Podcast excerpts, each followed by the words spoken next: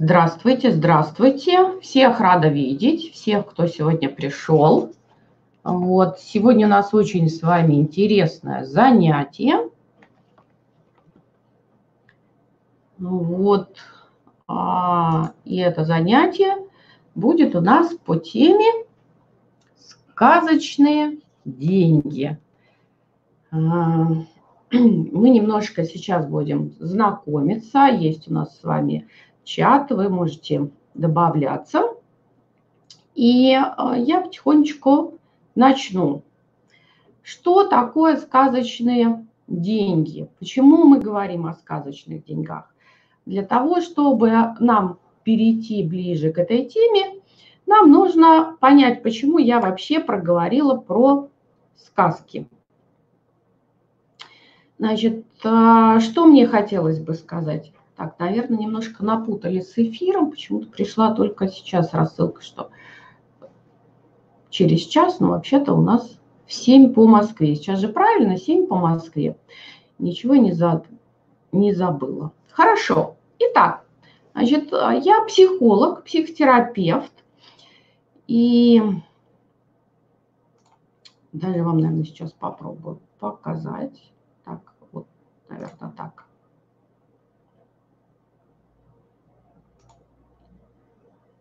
Вот, окно программы.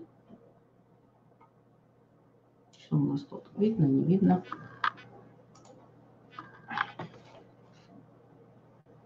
Поделиться.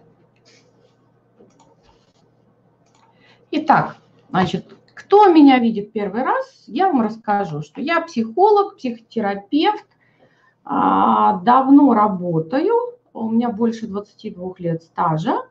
А, я автор нескольких книг, и таких книг, как эм, «Как простить, когда простить невозможно», «12 шагов от обиды и боли».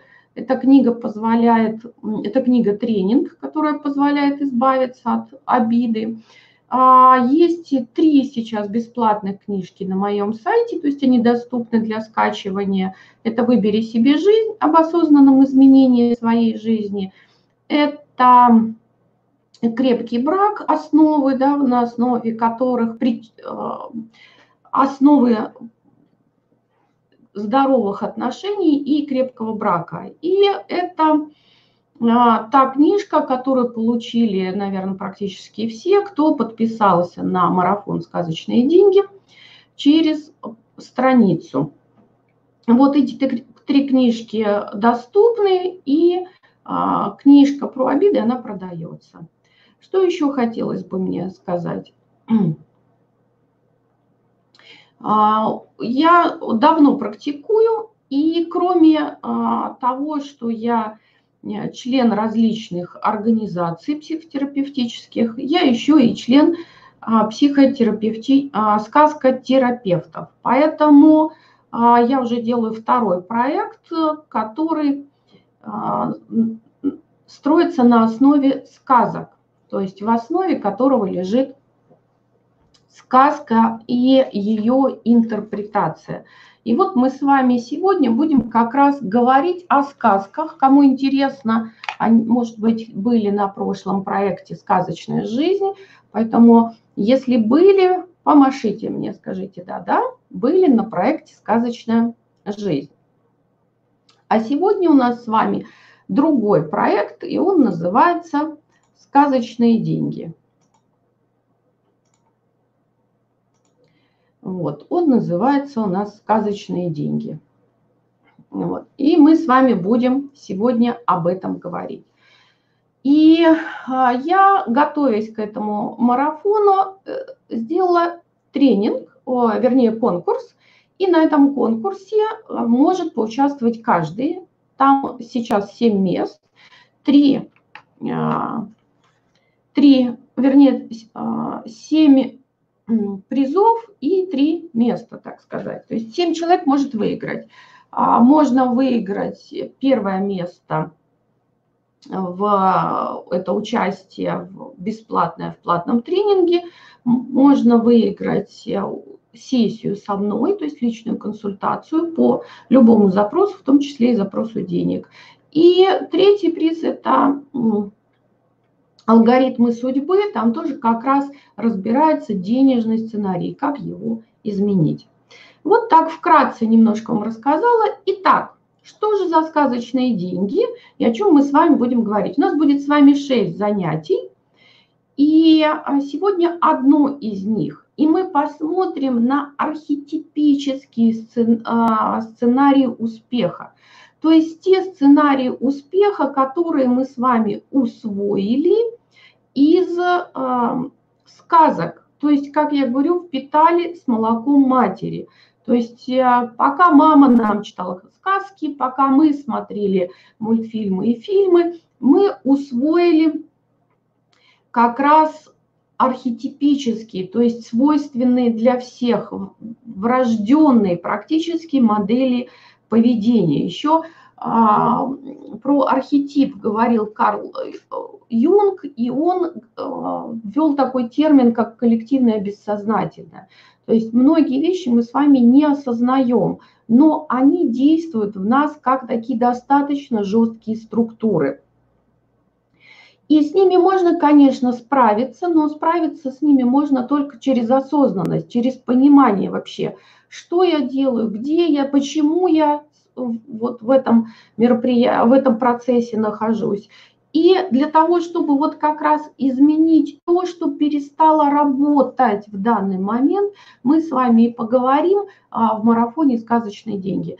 Не только о плохом, но и о хорошем поговорим. Но больше, конечно, будет акцент на то плохое, что мы усвоили из сказок, и как это изменить, что с этим можно сделать, чтобы наконец-то достичь материального успеха, социального успеха, финансового благополучия. Об этом мы будем с вами говорить.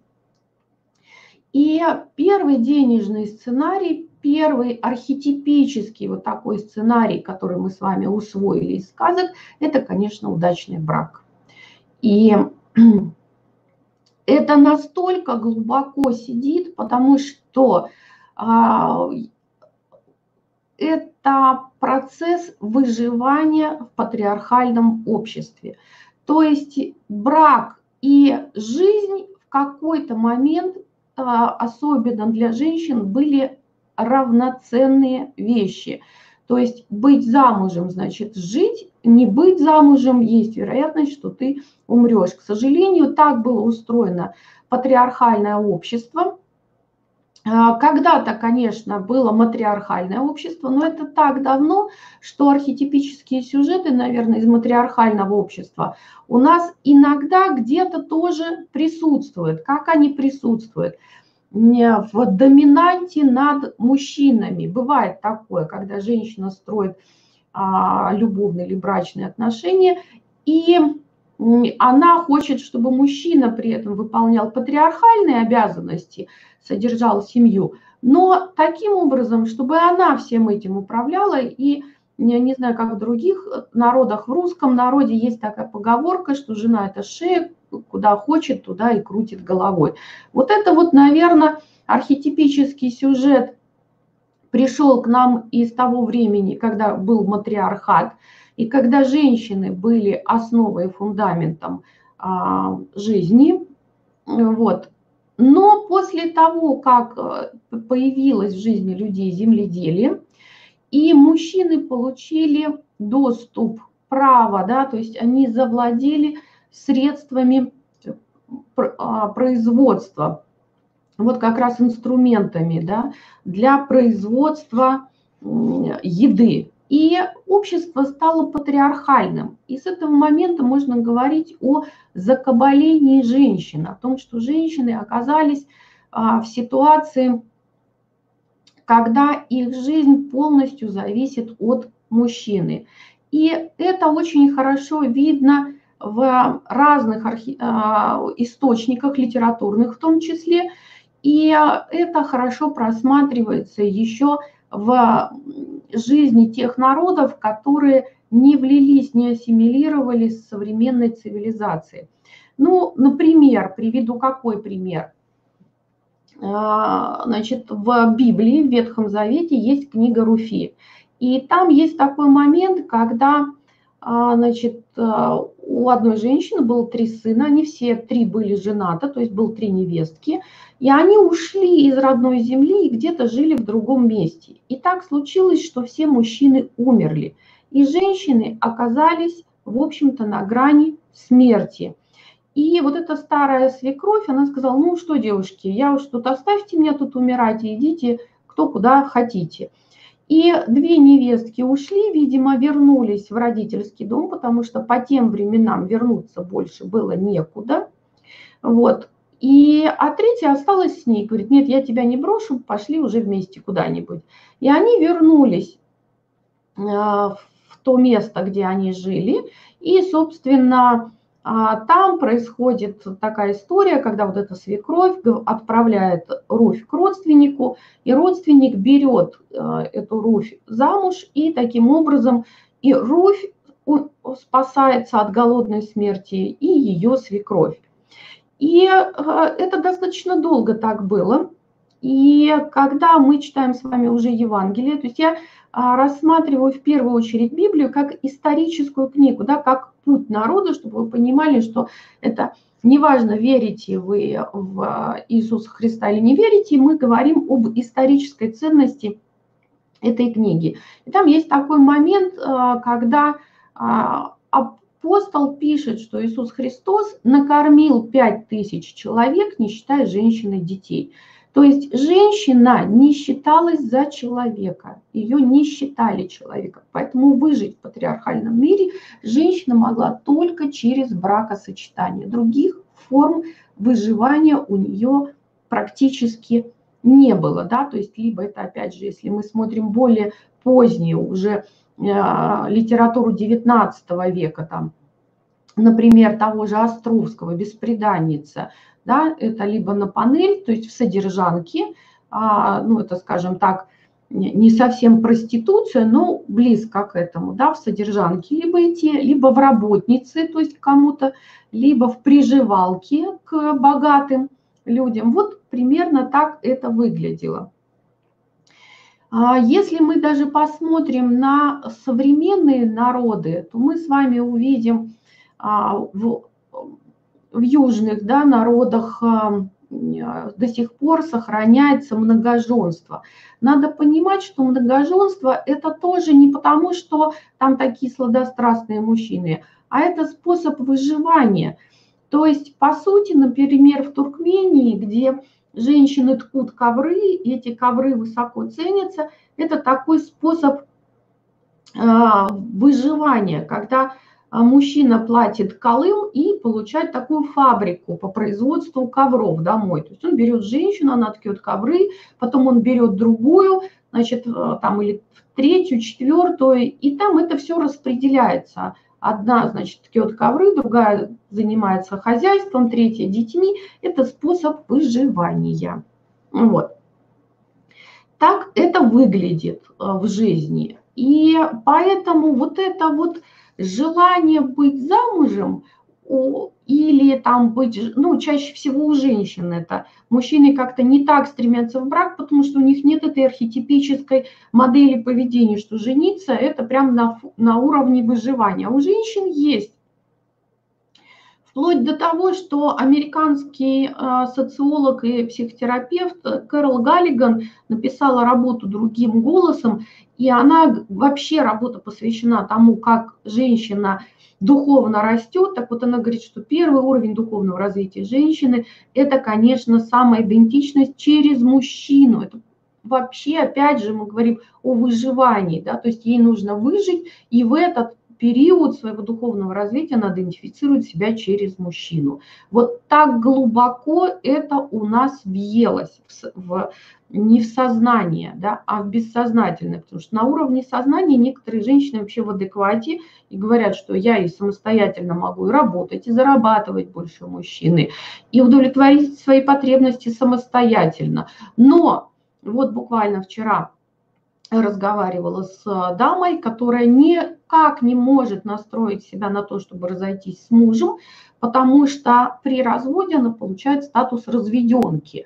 И она говорит, как я, как я буду, я не могу представить себя в качестве разведенки. Это вообще просто невероятно, да, поэтому пусть пьет, пусть, значит, деньги не приносит, но главное, чтобы был статус замужней женщины. Сейчас очень много обсуждения по поводу того, регистрировать брак, не регистрировать, венчание, какое оно имеет отношение к жизни, как к этому относиться. И тут тоже надо дать некоторые пояснения, что а, вообще изначально регистрация брака была а, нужна только для богатых людей.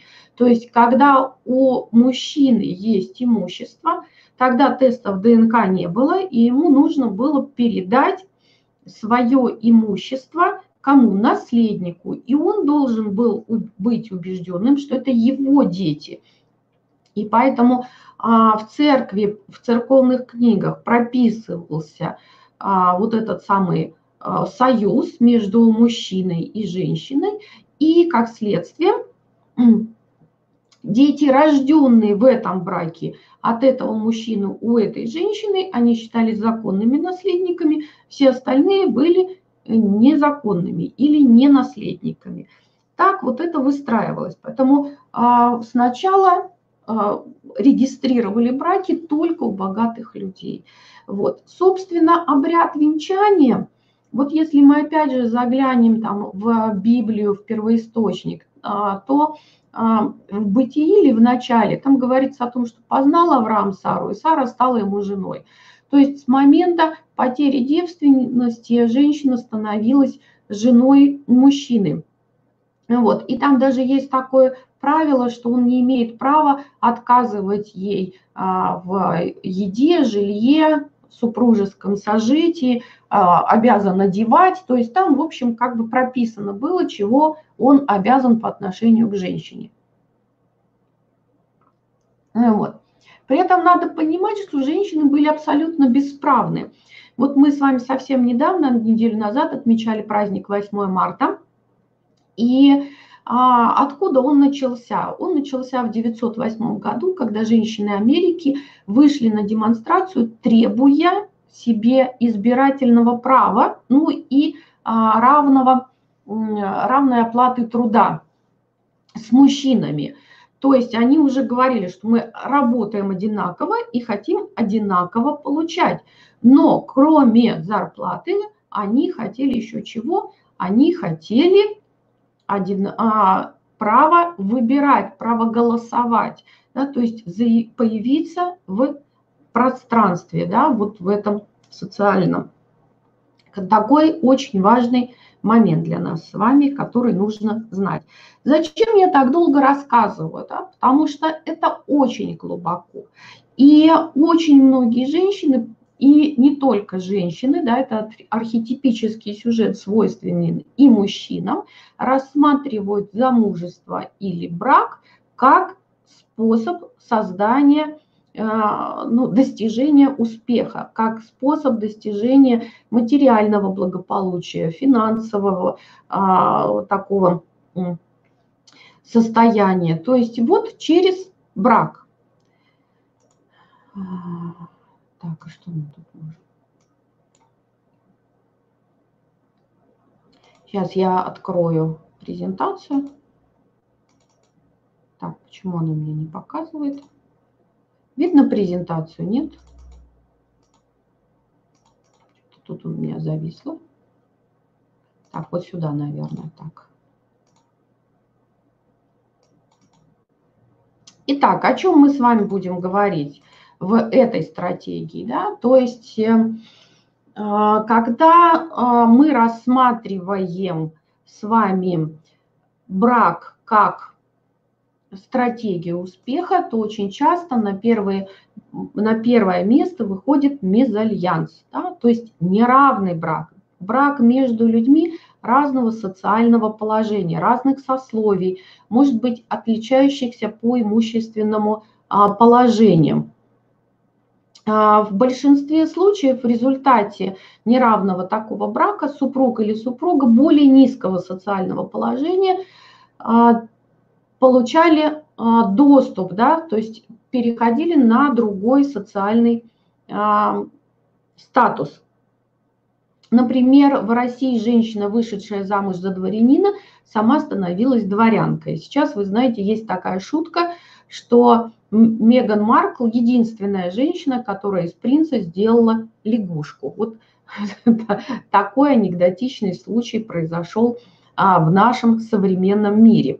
Вот. И а, мне очень нравится «Война и мир» Толстого, и там тоже есть а, пример брака удачного с точки зрения материального. То есть семья Ростовых, мы с вами знаем, кто читал «Войну и мир» или кто, может, смотрел фильм, была разорена. Вот. И Николушка Ростов женится на Марии Балконской, которая становится наследницей огромного э, состояния Балконских. Также и Наташа Ростова э, умудряется выйти замуж за Пьера Безухова, который по тем э, временам был невероятно богат. Но сказать, что это брак был мезальянсом, нет, они были и одного социального круга они были разного материального положения. И та и другая семья, собственно, поправила свое материальное положение. А, Наташа оказалась, в общем-то, при деньгах, и Николушка тоже оказался при деньгах. К сожалению, Толстой упускает, что же стало с Соней, которая очень любила Николушку, но была беспреданницей, и за нее сватался Долохов, и она отказала ему, потому что любила Николушку. И в итоге, что с ней произошло, где она потерялась, на какие средства она после этого жила, нам неизвестно. Но если мы посмотрим Достоевского, мы э, преступление и наказание с вами видим о том, что бедная Соня вынуждена была пойти на панель потому что была очень бедна. А мы видим о том, что бедные люди не могли создать семью. И об этом очень хорошо написано в романе «Бедные люди», да, когда они переписываются, они не могут позволить себе создать брачные отношения. Вот, давайте посмотрим, из каких сказок мы с вами усваиваем этот сюжет. Да? Женские истории у нас с вами какие? Да? это а, крошечка-хаврошечка, где крестьянская девушка выходит замуж за барина, да, это сестрица Аленушка, которая выходит замуж за купца, это серебряное блюдечко, наливное яблочко, где а, главная героиня выходит замуж за царя. Это Василиса Прекрасная, которая выходит замуж за царя. Это золотой башмачок, да, где а, девушка выходит замуж за царевича. Вот. А, такие есть сюжеты. Вот. Но а, этот архетипический сюжет как способ, а, скажем, улучшить свое материальное благополучие, мы видим с вами и в мужских историях, да, в мужских сказках. Одна из самых известных сказок – это про Ивана Бесталанного. То есть, ну, совсем человек там с голода умирал и а, был добр к одному старику, который, собственно, и выдал его замуж за свою дочь, а, а, а семья была очень-очень богатая. Вот. Здесь у нас и царевна Несмеяна, и летучий корабль, и а, и Иван Солдатский сын, и окаменелое царство, и заколдованное королевство. То есть вот это все те истории, в которых мужчина а, поправляет свое бедственное положение а, тем, что он женится на богатой а, наследнице а, какого-то состояния. Вот. Что мы можем увидеть в этом сценарии? Значит, что очень важно нам увидеть в этом сценарии? То, как женщинам говорят, что ты будешь вознаграждена, ты будешь счастлива, ты сможешь выйти замуж, если ты будешь терпеливой, работящей, скромной. И вот главное, что от тебя в жизни нужно, это удачно выйти замуж. Все остальное не имеет никакого значения. муж о тебе позаботится. То есть тебе ничего не надо делать в своей жизни. Главное вот как раз удачно выйти замуж, вот найти того суженого ряженого. И поэтому, когда мужчины упрекают женщин в меркантильности, надо понимать, что это не потому, что мы там такие прямо меркантильные и думаем о деньгах. Это история про то, что это зашито в наших генах, это зашито в нашем бессознательном настолько глубоко, что мы иногда не можем с этим никаким образом справиться. Вот в чем, собственно, достаточно большая проблема. А этот же сценарий, да, то есть удачный брак был бедный, стал богатый, свойственен и мужскому способу достижения успеха. Будь добрым, бескорыстным и чистосердечным, да, как, например, Иван Бесталанный. И если ты вот такой замечательный, то ты достоин царевны королевны. И тогда вот если ты будешь такой хороший, ты получишь большое приданное. Из самых известных личностей э, это пророк э, Мухаммед или Магомед, я не знаю, как правильно это называется, который написал Коран. Что мы про него а, нам известно? А, он был из а, бедной семьи, работал у своего дяди на перегоне караванов, и в какой-то момент он знакомится уже с немолодой, но очень богатой вдовой, собственно, начинает жить на, женится на ней, начинает жить на ее средства. Ну и когда он живет себе благополучно на деньги богатой вот этой вот женщины, естественно, он совершенно спокойно может себе позволить, что писать э, духовное произведение. Это ему совершенно не мешает. Вот. То есть а, мужчины, можно их называть альфонсами, можно не называть их альфонсами, потому что сказать, что Николушка Ростов был альфонсом, наверное, нет, да, потому что он, когда думал о том, чтобы жениться на Марии Балконскую, не хотел жениться именно на деньгах, да, он такой прям весь себя гордый был. Ну, по факту женился, и а, несмотря на грехи молодости, когда он проиграл практически состояние своих сестер э, в карты, вот, он в этот раз становится очень рачительным и бережно относится к а, состоянию, приумножает его, которому досталось благодаря женитьбе на Балконской. Далеко не все так себя вели, далеко не все. Очень многие проматывали состояние, и можно далеко не ходить, опять же, да, опираясь на войну и мир, отец Николушки Ростова как раз и промотал и свое состояние, и состояние жены, так что детям ничего не осталось. Вот. Поэтому а, не всегда а, вот замужество, выйти замуж за богатого, это равно быть счастливой. А установка у нас именно такая. То есть если мы посмотрим сказочные сюжеты, ну вот тоже сказку «Морозко», да, где и она от себя отреклась, она заморозилась, она говорит, я вообще ничего не чувствую, да, такая бесчувственная вообще замороженная а, девушка, и вот за то, что она отказалась от себя и угождала всячески, ей, собственно, и достался хороший муж. Вот так это зашивалось, закладывалось в наши э, сюжеты. Вот.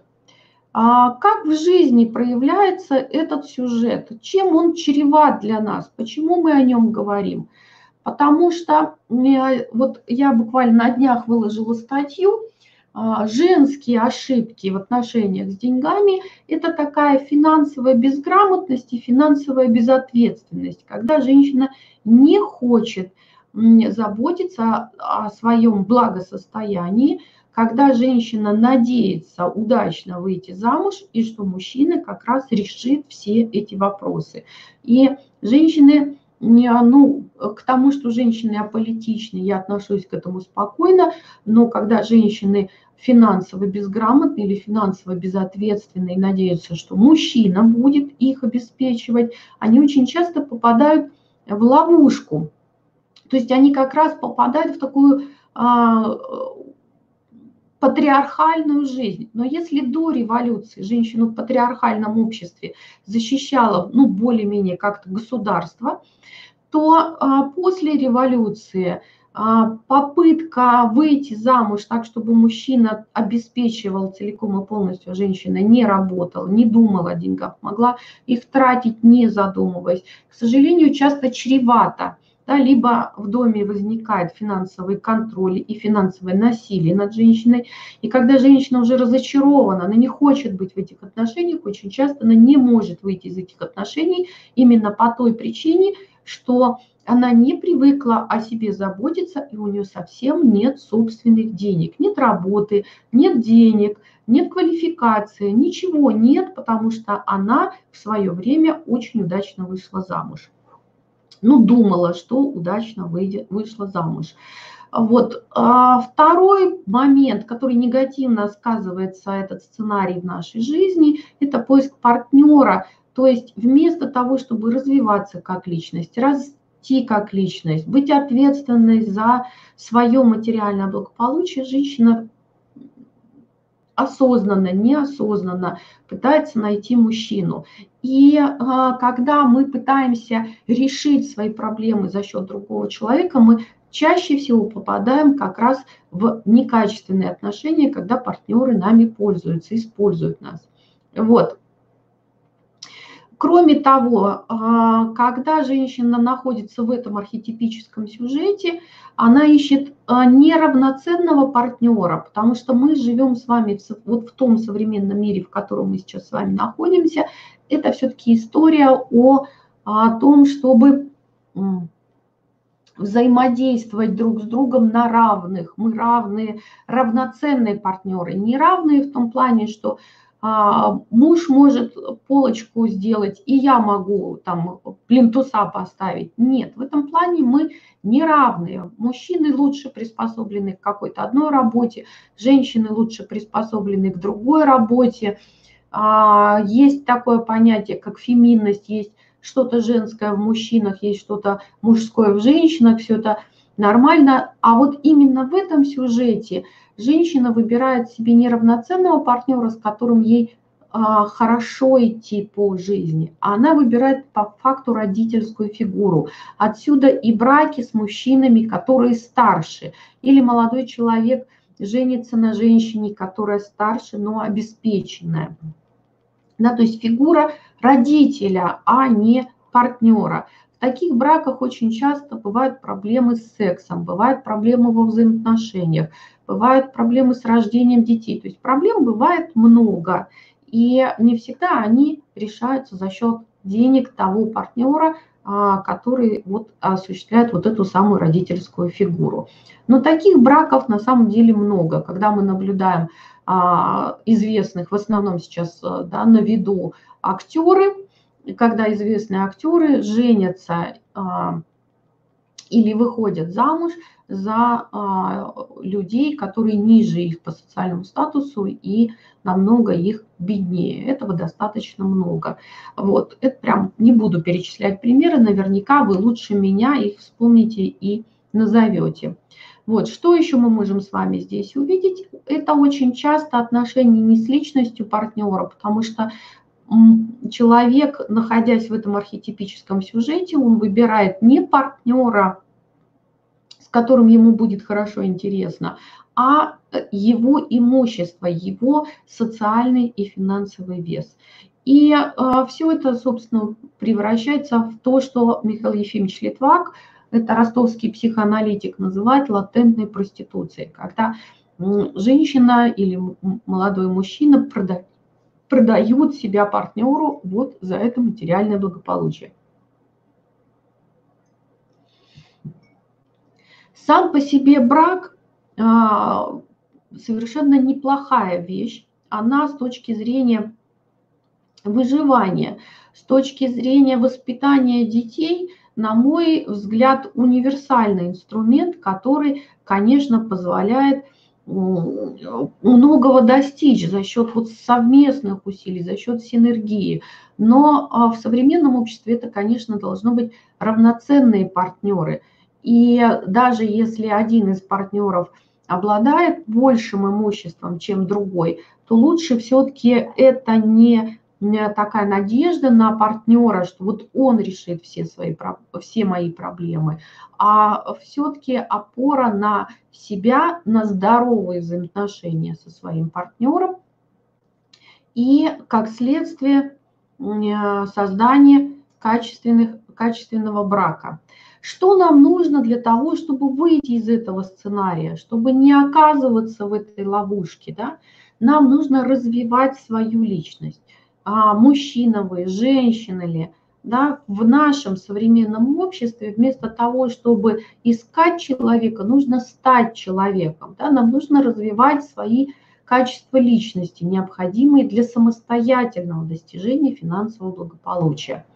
Я всегда говорю, что же лежит в основе финансового благополучия.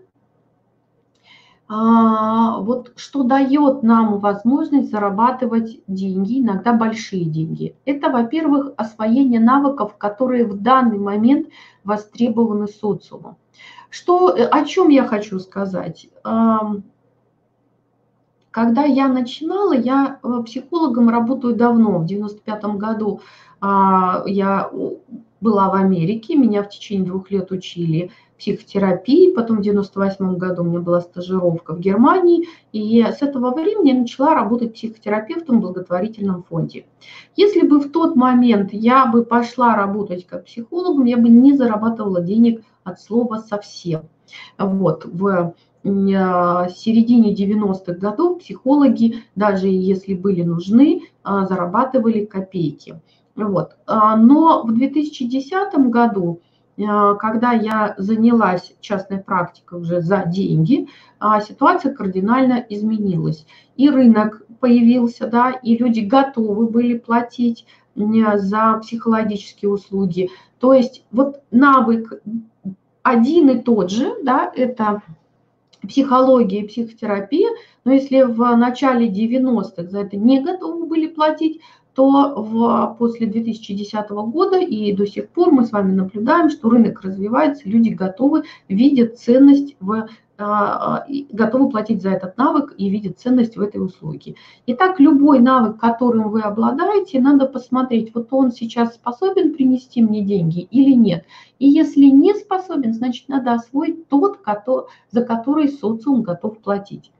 Второй очень важный момент, да, это ответственность, взять на себя ответственность за свою жизнь и за свои финансы. То есть выйти из этого архетипического сюжета, выйти из детских моделей поведения.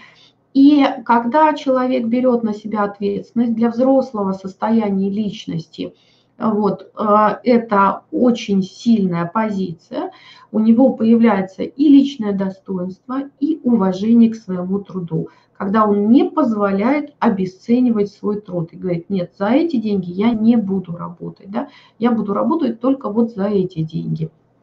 Потому что иногда бывает, что люди, а, когда они нуждаются, а сейчас современное общество, которое загоняет нас в кредиты, тем самым нас привязывает к работе, и боясь а, проблемы там, просрочки, невозможности заплатить за кредит при отсутствии финансовых накоплений, человек вынужден продавать свое время, свое здоровье за любые деньги, да, лишь бы только покрывать вот эти расходы. Это, конечно, потеря уважения к себе. И в книжке «Три кита финансовой а, устойчивости я пишу о том, что, конечно, нужно по, по максимуму закрывать кредиты и долги, избавляться от них, и тогда у вас будет та самая свобода, а финансовые накопления дадут вам свободу выбора работы, в том числе и свободу в обучении. Ну вот буквально тоже на днях разговаривала с а, девушкой, она, ей 32 года, она говорит, у меня нет высшего образования. Я говорю, ну что же мешает, пожалуйста, а сейчас есть возможность получать высшее образование без всяких проблем. Есть деньги, пошел и получил высшее образование. Денег нет, вот мы с вами а, попадаем в ситуацию такую проблемную. Вот, что еще, да, когда мы выходим из этого сценария, мы способны выбирать себе равноценного партнера и как следствие создавать отношения не с образом партнера, а с реальным партнером. Вот какой-то такой очень важный э, момент. А, что еще хотела вам рассказать в этом сценарии? Вот для развития личных качеств я предлагаю программу «Гармоничная личность». Вот, и если вам интересно, вы, сейчас в чат добавлю ссылочку, вы можете перейти а, на описание программы и посмотреть, что же это за программа. Именно в программе «Гармоничная личность» мы создаем свою а, личность как кристалл, который сияет всеми гранями, а, своими гранями своей личности, способен ставить перед собой цели – и достигать поставленных целей, в том числе достигать материального благополучия. Вот. Но еще материальное благополучие а, связано с а, такой ситуацией, как а, отношения с мамой. Материальное благополучие мы даже с вами видим корень мать и материальное. Да? То есть вот можно посмотреть на свое материальное благополучие через призму отношений со своей мамой. И здесь у нас с вами получается какая история? Способны ли мы блага получать просто так, как э, должны были в свое время получать материаль, а, материнскую любовь. Вот те женщины, которые не получали, и те мужчины, которые не получали материнскую любовь, у них есть история о том, что любовь нужно заслужить, что деньги даются большим тяжелым трудом, и вот это все в итоге превращается в такое а, некрасивое состояние. И поэтому я разработала такой тренинг, он так называется «Материальное благополучение». Это а, там 34 урока, и это как раз направлено на то, чтобы посмотреть, сделать ревизию своих отношений с мамой, а, за закрыть незавершенные какие-то боли и травмы и, наконец, стать открытой и свободно а, открытой для материального благополучения и получать эти блага. Вот буквально, а, когда появляется ощущение, что мир открывается тебе. Приведу такой пример. На днях работала с а, девушкой, она помогает мне в работе, и мы с ней проработали один вопрос из этой темы про материальное благополучие. И на 8 марта с работы принесли огромный букет роз, просто огромный букет роз. Она говорит, я работаю там много лет, мне никогда, она а, как бы дистанционно работает, офис в городе, она дома. Вот, никогда не дарили цветов. И вот здесь ей принесли огромный букет цветов и, собственно, поздравили ее с 8 марта. Вот так вот, даже один вопрос позволяет ну, а, стать открытой для принятия благ из мира, открытой для этого мира. Вот так, такое сегодня у меня для вас послание. Напишите, пожалуйста, мне, вот, э, что для вас было сегодня важным, что вы для себя открыли, что для вас было интересным э, в сегодняшней нашей трансляции. Вот. А я сейчас вам скину ссылочку. Значит,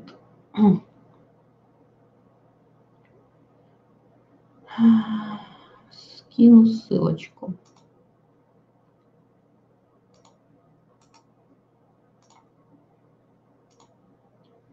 Вот. Те, кто в Инстаграме, ссылки все будут доступны через Таплинкс. Значит, первая ссылочка – это на описание программы «Гармоничная личность». И что еще хотела сказать, не забывайте, у нас с вами еще пять встреч, приглашайте своих друзей, знакомых и а, подруг для того, чтобы выиграть а, призы. Да? Какие у нас с вами призы? Это бесплатное участие в платном тренинге. И для этого, конечно, лучше всего, если вы будете в моей подписке, а для этого вам нужно а, зарегистрироваться на а, вот этот марафон, чтобы получать письма. Вот. И, а, собственно, благодаря регистрации я смогу вас известить, что вы выиграли в этом конкурсе какой-то из трех призов. Всего семь призовых у нас мест. Напишите, пожалуйста, мне, что для вас было интересным, что важно для вас оказалось.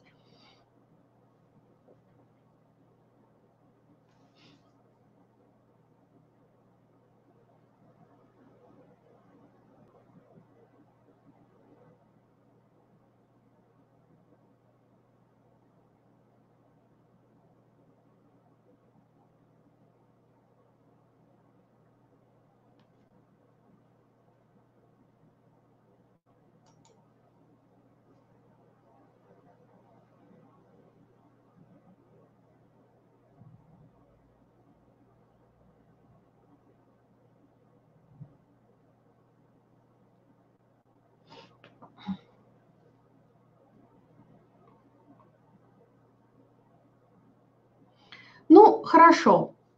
А, давайте так договоримся. Мы с вами встречаемся завтра в это же время, и у нас будет следующий архетипический сюжет, в котором мы с вами будем говорить, что же в нашей жизни происходит не так, что мешает нам достичь материального благополучия, какой еще сказочный сюжет записался и мешает нам а, в достижении материального благополучия. Значит, а, интересна взаимосвязь благополучия отношений с матерью. Да, я на самом деле не, не всегда а, думала о том, что есть такая прямая зависимость материального а, благополучия, связи материального благополучия с матерью. Но в какой-то я делала разные тренинги про деньги, и кто лично меня знает, приходил в кабинет, был проект поход за денежным изобилием. Он хороший, эффективный тренинг, а, который позволяет, а, собственно, достичь а, вот достичь успеха. Вот. И в какой-то момент я прямо увидела, работая с людьми, что прорабатывая отношения с матерью, мы достигаем материального благополучия. Потому что очень много закрыто вот именно по отношению к, материальному благополучию. И вот здесь очень интересно, я сделала три программы, которые идут последовательно. Материальное благополучие, как зеркало отношений с мамой. Социальный успех – это зеркало отношений с отцом. И финансовое благосостояние это я-состояние, да, как зеркало я-состояние.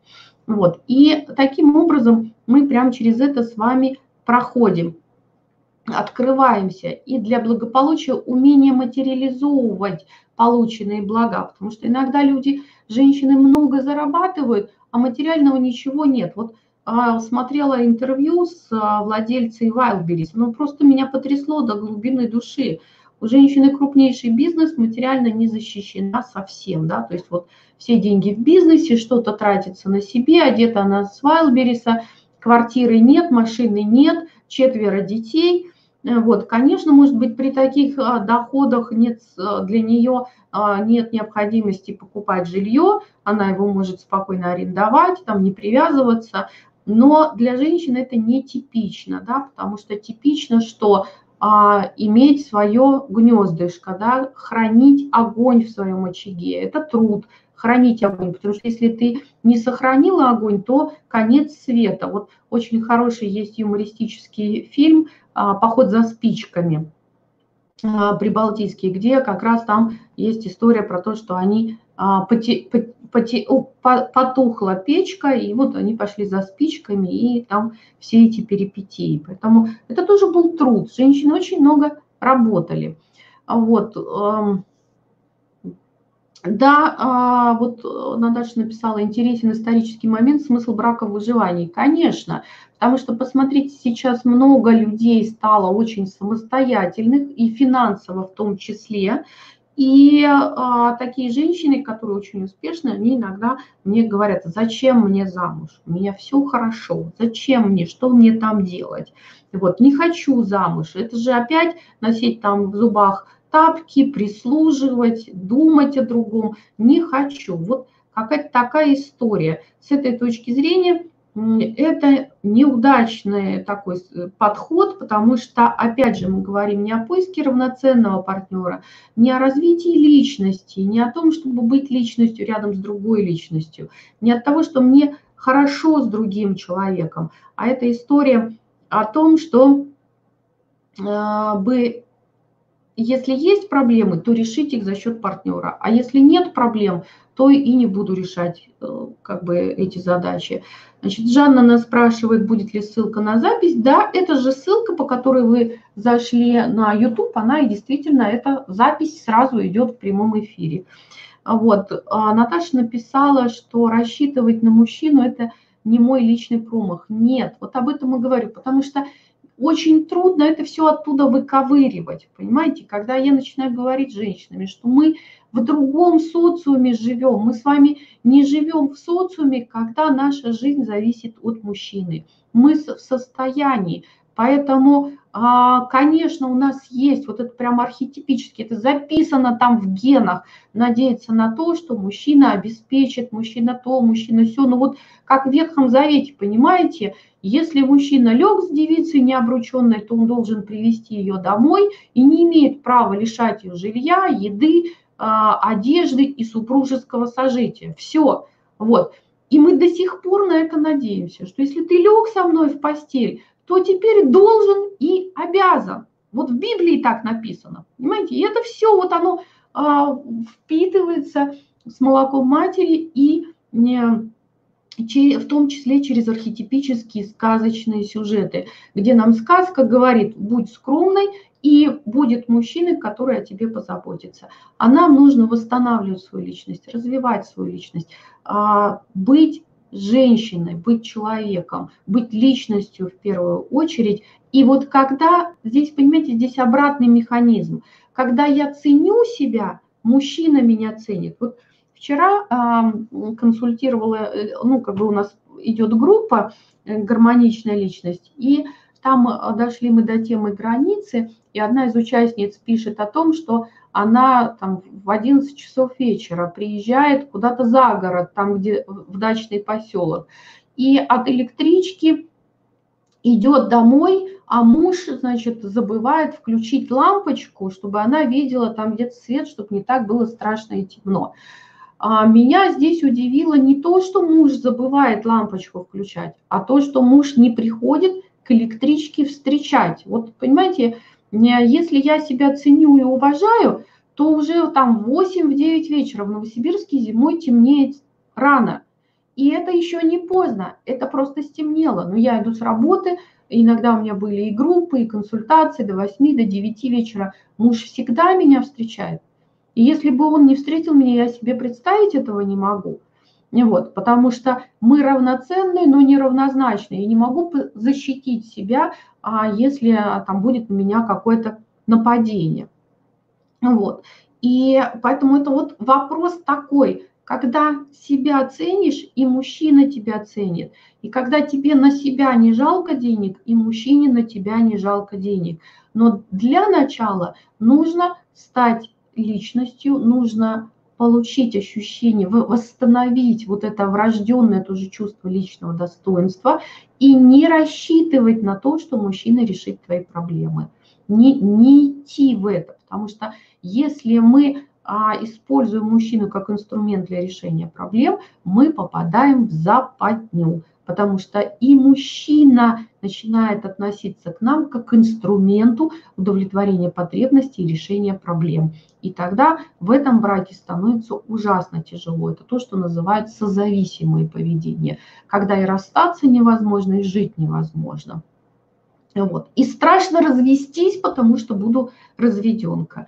Вот такая у нас с вами сегодня интересная получилась беседа. Всех жду завтра в это же время. Если у вас будут вопросы, а, практически у всех вас есть письма от меня. Вот, поэтому напишите мне любым способом, через любой мессенджер вы можете мне написать а, любой вопрос, который мы с вами сможем разобрать. Собственно, что мешает нашему материальному благополучию и финансовому благосостоянию. Мы с вами будем идти к этому все шесть дней. До встречи. Рада была всех видеть. Так, сейчас я это буду закрывать.